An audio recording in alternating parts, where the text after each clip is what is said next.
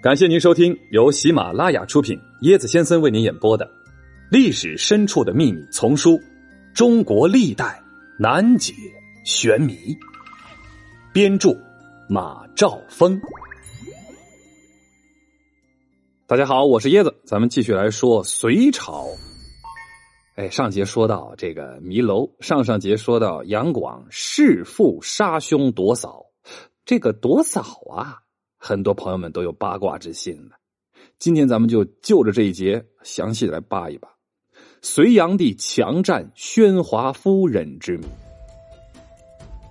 这还不是夺嫂了啊，这是夺这个父亲的女人了。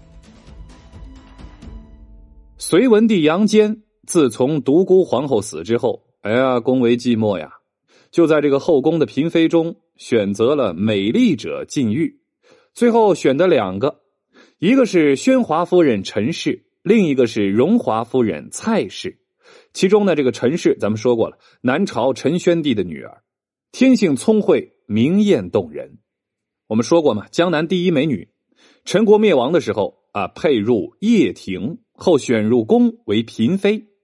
当时呢，独孤皇后，哎呀，姓齐度，哎，后宫皆不得禁欲，只有陈氏受宠。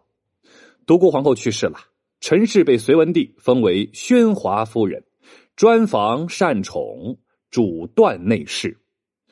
隋文帝晚年的时候，夜夜招幸宣华、荣华两位夫人，过不了多久，弄出了一身病。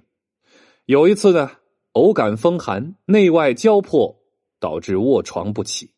两位夫人见杨坚有病，便日夜不离，侍奉汤药。夜夜与两位美人，哎呀，周旋于病榻。隋文帝已经是奄奄一息了。这个时候呢，太子杨广与杨素、柳树、袁岩三个人一同到隋文帝杨坚的这个寝榻前去探视。杨广就装作愁容啊，语声凄婉，问这个隋文帝的病状。这个老隋文帝啊，有气没力的说了数句，接着。杨素、柳树、袁岩三个人上前请安。这杨坚呢，也知道时日不多了，自言已是凶多吉少了。杨素出言劝慰了一番，隋文帝命杨广留居内殿。杨广知道他爸爸隋文帝将不久于人世了，啊，他便主令这个杨素预先筹备好即位的手续。杨广考虑到，如果文帝去世，嗯，必须预先做好这个防备措施。他亲手写了一封信，派人送出去，去询问杨素。杨素把情况写下来，回复太子。信的内容呢，无非是登基接位所需的程序，以及接位之后如何的铲除异己，哎，尽快的掌握政局的方略。工人误把这个回信送到了隋文帝的寝宫。这老杨坚看完之后啊，你想啊。哎呀！顿时气得手足发抖，气涌弹色，喘极惊人。宣华、荣华两个夫人连忙是捶背抚胸啊。半个多时辰，杨坚这才渐渐息了怒气。杨广回到殿之后，哎呦，知道杨素的书信被内侍送到了爸爸隋文帝手里，不觉万分的惊慌，匆匆就去内廷探听消息，低着头向内走，猛地和一个人撞在了一起。原来是宣华夫人杨广的眼光直勾勾的盯在宣华身上。宣华夫人见杨广的神色有异，便想走，哪知杨广竟动了欲心了。见殿上四下无人，便伸手拽着宣华夫人的衣袖道：“我终日在父皇寝宫侍疾，每次见到夫人，心中无限向往，只是不是地方。今日难得机会，望夫人怜见，赐我片刻欢乐。”以为我相思之苦，倘蒙夫人错爱，杨广生死不忘。杨广不等宣华夫人开口，竟要将他拽到侧殿的寝室里去。宣华夫人又急又恨，一时挣不脱身，急中生智道：“太子尊重，那边有人来了。”杨广慌乱中将手一松，回头看时，宣华夫人已经飞快的退出了芙蓉轩了。隋文帝。这时正昏昏沉沉的睡着，宣华夫人急匆匆的逃进寝宫，不料头上一股金钗被连钩抓下，正好落在一只金盆上。当啷一声就把杨坚从睡梦中惊醒了。这个时候，宣华夫人已走进龙床，两行珠泪夺眶而出。隋文帝便问道：“爱妃呀，你举止异常，必有什么事瞒着朕呢？”宣华夫人这时已是泪如泉涌啊，吐出了“太子无礼”四个字。隋文帝猛听“太子无礼”四字，哎呦！好像当头受了重击，晕倒在床上，半天苏醒过来，拍床叹道：“畜生啊，何足负大事？独孤成误我。”接着命内侍急召兵部尚书柳树和黄门侍郎袁岩。柳树和袁岩由内侍领到文帝病榻前，文帝命。召废太子杨勇，二人将赤玉拟就，刚出殿，便被这个东宫宇文述的卫士绑了起来。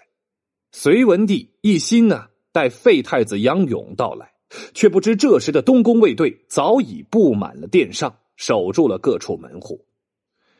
右庶子张衡进来支走了宣华和荣华两个人。不多时，张衡出来了，少卿那就是一会儿。隋文帝杨坚驾崩的消息便传了出来。隋文帝驾崩后，杨广即位，成为隋朝的第二代皇帝，就是历史上的隋炀帝。杨广即位之后，每日与宣华夫人长夜高堂欢会，宣华亦是放开情怀，浅挑微逗啊，更觉旖旎可人呐。哎，这女人呢？况且隋炀帝正值壮年，与其父相比，风流倜傥胜过十倍。谁知啊，光阴促，欢去短，世事往往是难以预料的。有一日，隋炀帝前往宣华夫人住处，宫人报称宣华有病在身，不能起迎。炀帝大惊，急忙传旨召医官诊治宣华。御医看后之后回禀说。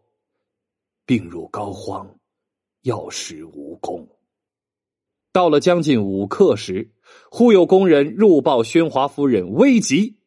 隋炀帝急忙赶往这个宣华夫人的寝宫，宣华夫人却已气绝了，年方二十九岁呀。隋炀帝悲念喧哗，写下一篇《神伤赋》，短叹长吁，连日不已，好几天不能视朝啊。按照《礼记·婚义》所说，至三夫人、九嫔、二十七世归、八十一御妻，共一百二十人。其实啊，《礼记·婚义》的说法只是古人设想的一种制度，哎，并未真正实行过。而隋炀帝的所作所为是以前的帝王所未有的。此外，还有大量的宫女充斥后宫。唐太宗即位之初，出宫女三千人，后又出三千人，足见隋代后宫之盛。宣华夫人的事迹啊，在隋书中的记载与这个野史传闻基本一致，但隋炀帝与宣华夫人的艳史，在后人看来啊，具有太多的荒淫之处，但在当时却是很平常之事，并不面临太多这个道德上的谴责，也没有我们今天想象的严重。因为隋唐皇室的祖先呢是鲜卑化的汉人，多与鲜卑人通婚嘛，具有鲜卑的血统，又长期耳濡目染这个鲜卑族文化而深受影响，所以在皇室中多有行鲜卑人以继母为妻、以寡嫂为妻的通婚的这个俗例。呃，到了唐朝，太宗也循这个鲜卑之俗而收继弟媳，但是。对隋炀帝在隋文帝病榻前逼奸宣华夫人的故事也有不同的看法，因为《隋书》呢是唐初编纂的，很可能是诋毁这个隋炀帝啊。即便如此，也只是持怀疑态度，可见并没有找到隋炀帝杀父的证据，不然呢是绝不会放过这个充分诋毁隋炀帝的机会的。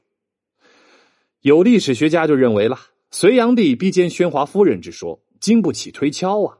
因为隋文帝病重时，杨广到宫中侍疾，宣华夫人起身更衣，旁边应该有宫女侍候的。当时杨广还没继承大统，哎，处于这个受威胁的地位。一向以谨慎著称的杨广，绝不会在众宫女面前欲行非礼而做危及他继承帝位的事儿啊。另外，当时的宣华夫人已经是二十八岁了，如果他与杨广之前没有感情基础，杨广是绝不会对他欲行非礼的。实际上啊，杨广早与宣华夫人有过不正当的关系，所以这种交往啊，使两个人的感情发展很深。这从宣华夫人死后，隋炀帝所写的《神商赋》的内容，便可得到验证。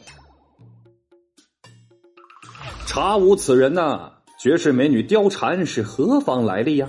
太丑了！先被生母丢弃的小男孩，竟是一代宗师？啥玩意儿？诸葛亮七擒孟获是谣言？嘿嘿，跟我一起穿越吧！更多精彩都在这本书里哦！欢迎您的订阅转发。我是椰子先生，欢迎你跟我一起探索历史。本集的趣味链接：宣华夫人之死。在隋文帝驾崩的这天夜里，杨广便破奸了宣华夫人。只是呢，这一切都瞒不过杨广的嫡妻萧氏。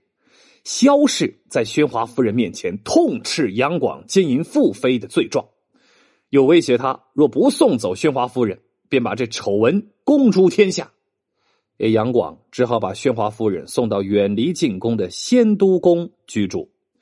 哎呀，但是他对宣华夫人念念不忘啊！不久又把这宣华夫人迎回宫中，但宣华夫人终日郁郁寡欢，回宫一年多便病逝了，终年二十九岁。哎，这个跟咱们之前说的又不一样，所以历史啊，哎。还是众说纷纭，每一家都有每一家的说法，大家且听且乐。